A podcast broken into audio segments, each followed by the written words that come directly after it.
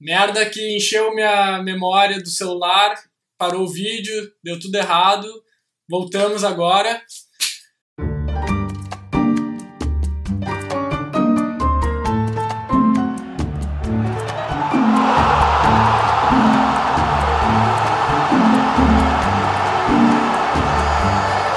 Estratégico, tático, operacional.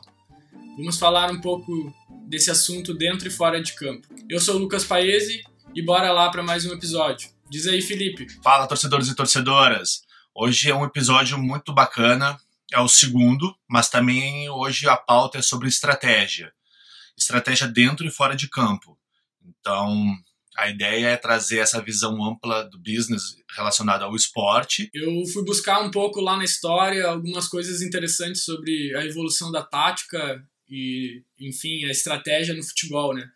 A gente já tinha comentado em outro episódio sobre os blocos e a condução de bola inglesa, né, os britânicos, dos britânicos, e tem uma história interessante lá do século XIX, quando Jimmy Hogan ele vai para a Áustria e por lá na Europa Central ele começa a ensinar os, os, os amadores a jogar o futebol que ele entendia que os britânicos deveriam jogar.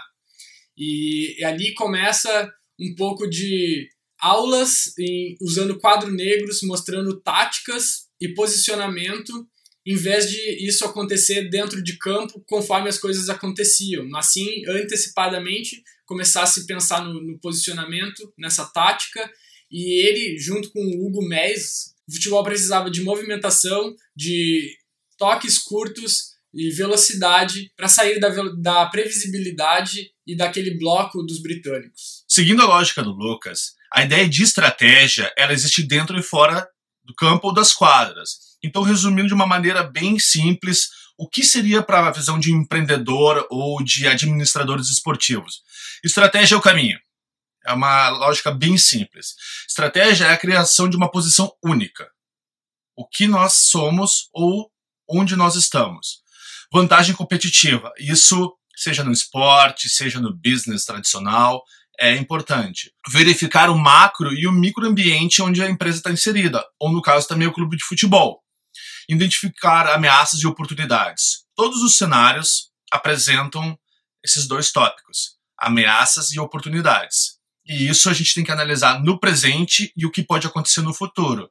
Além disso, quais são os pontos fortes e fracos que a nossa empresa esportiva, ou o nosso clube possuem. Com essas análises bem simples e diretas, é possível se construir um projeto ou, digamos, uma análise para que seja possível entender o que a empresa ou o clube consegue desenvolver. Então, Felipe, tu comentou muito sobre vantagens competitivas. Uh, o Hogan dizia que era preciso uma habilidade, uma técnica individual que, e que isso seria crucial para o desenvolvimento de um jogo de posse de bola, de passes curtos. Eu precisava de jogadores que tinham a técnica para dominar a bola e, e conseguir passar ela rapidamente e assim criar os movimentos que eles tanto queriam dentro da estratégia de futebol.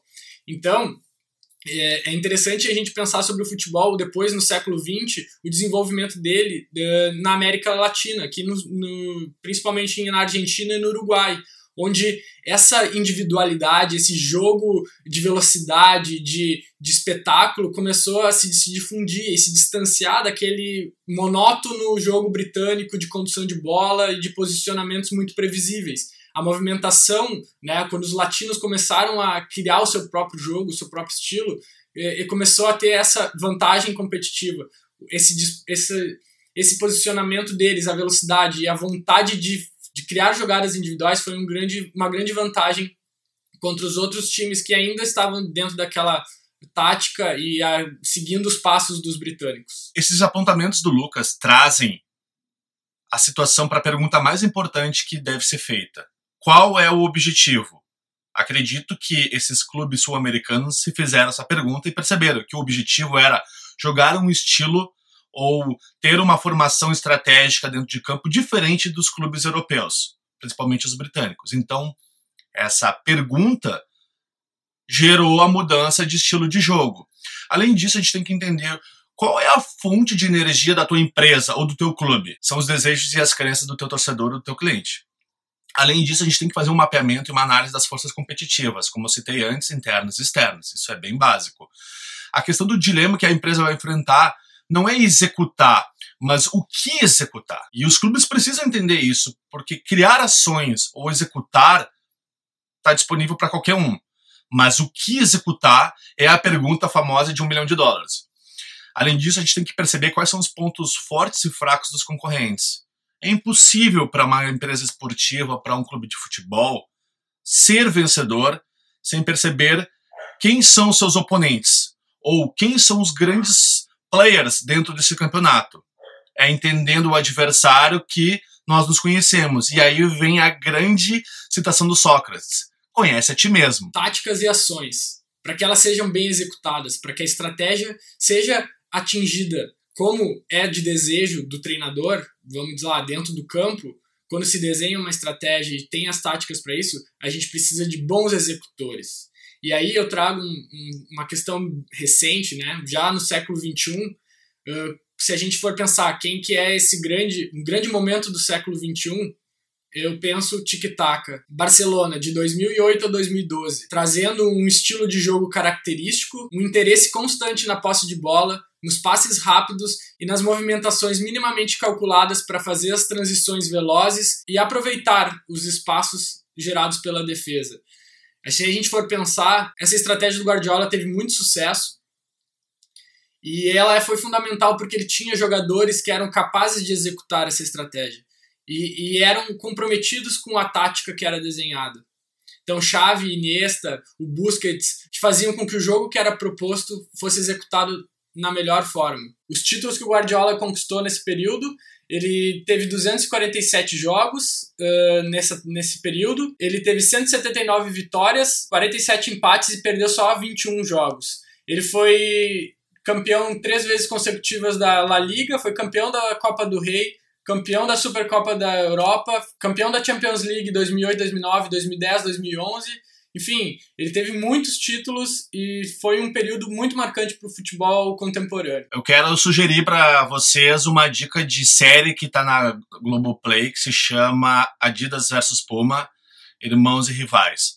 É muito legal porque são quatro episódios que mostram a família Dassler, que era o sobrenome né, dos fundadores da Adidas e do fundador da Puma, que eram irmãos é, o Ad e o Rude. O que, que acontece? Quando surgiu a Adidas, eles tinham visões diferentes de negócio. O Ad, que digamos é o pai fundador da Adidas, ele tinha uma visão muito mais focada em tecnologia, desempenho, materiais. Já o irmão era o cara do atendimento, do marketing, das estratégias e foi, digamos, o principal incentivador a que a Adidas patrocinasse uh, atletas ou equipes esportivas, equipes olímpicas e depois clubes de futebol. Claro que em algum momento ali, vocês vão perceber, não vou falar muito, mostra a ruptura. Cada um seguiu um caminho, né, por opiniões divergentes, mas o mais importante, um aprendeu com o outro e a partir dessa ruptura, tanto o Adidas quanto a Puma seguiram caminhos paralelos, mas os irmãos continuaram implementando o que o outro ensinou. Então, apesar de existirem estratégias, apesar de existirem as ações, as táticas, é preciso ter uma equipe ou profissionais qualificados que consigam fazer isso dar certo. E isso vale para um time de futebol, isso vale para um clube, para uma empresa esportiva ou para qualquer empreendimento de outro nível ou de outro segmento. Lucas, eu passo para ti a palavra agora para né, esse final. Da minha parte, eu acredito que tentei trazer um pouco da minha visão sobre esse lado mais business do esporte. Claro, de uma maneira muito resumida aqui, a gente poderia ficar falando horas, mas só para dar uma, algumas pinceladas importantes, né? Mas eu acredito nisso. Antes de sair e tentando criar coisas ou ações, o mais importante é conhece a ti mesmo. E desse momento para frente, vai ficar muito mais fácil saber qual é o teu objetivo. É isso aí, Felipe. Então, agradeço muito o pessoal aí que se disponibilizou para escutar, para assistir, tá, tá acompanhando o Databall. Agradeço bastante E fiquem ligados aí para os próximos episódios, os próximos conteúdos, que a gente vai continuar se esforçando aí para trazer coisas legais. Obrigado, Felipe, por tudo. E é isso aí. Um grande abraço. Sigam as nossas redes, Databall Podcast, eu, paese.lucas e bora lá. E agora, para vocês saberem onde assistir os episódios do Databall, pode ser no IGTV ou no Instagram, do arroba Databall Podcast, também no YouTube, é o mesmo episódio, então daqui a pouco escolhe onde tu curte mais assistir. Você também pode escutar, seja no Spotify ou na iTunes, lá tá o áudio do episódio mas daqui a pouco não consegue assistir ou tá né, na correria, ou enfim, literalmente correndo, aproveita e escuta o episódio. Porque o conteúdo é basicamente o mesmo, mas a questão aqui visual acrescenta, porque muitas vezes a gente pode trazer informações que só estão disponíveis no olha olha. Da minha parte eu também agradeço. Deixo aí para vocês um grande abraço Lucas, valeu mais uma vez pelo apoio e torcedores e torcedoras. Até a próxima.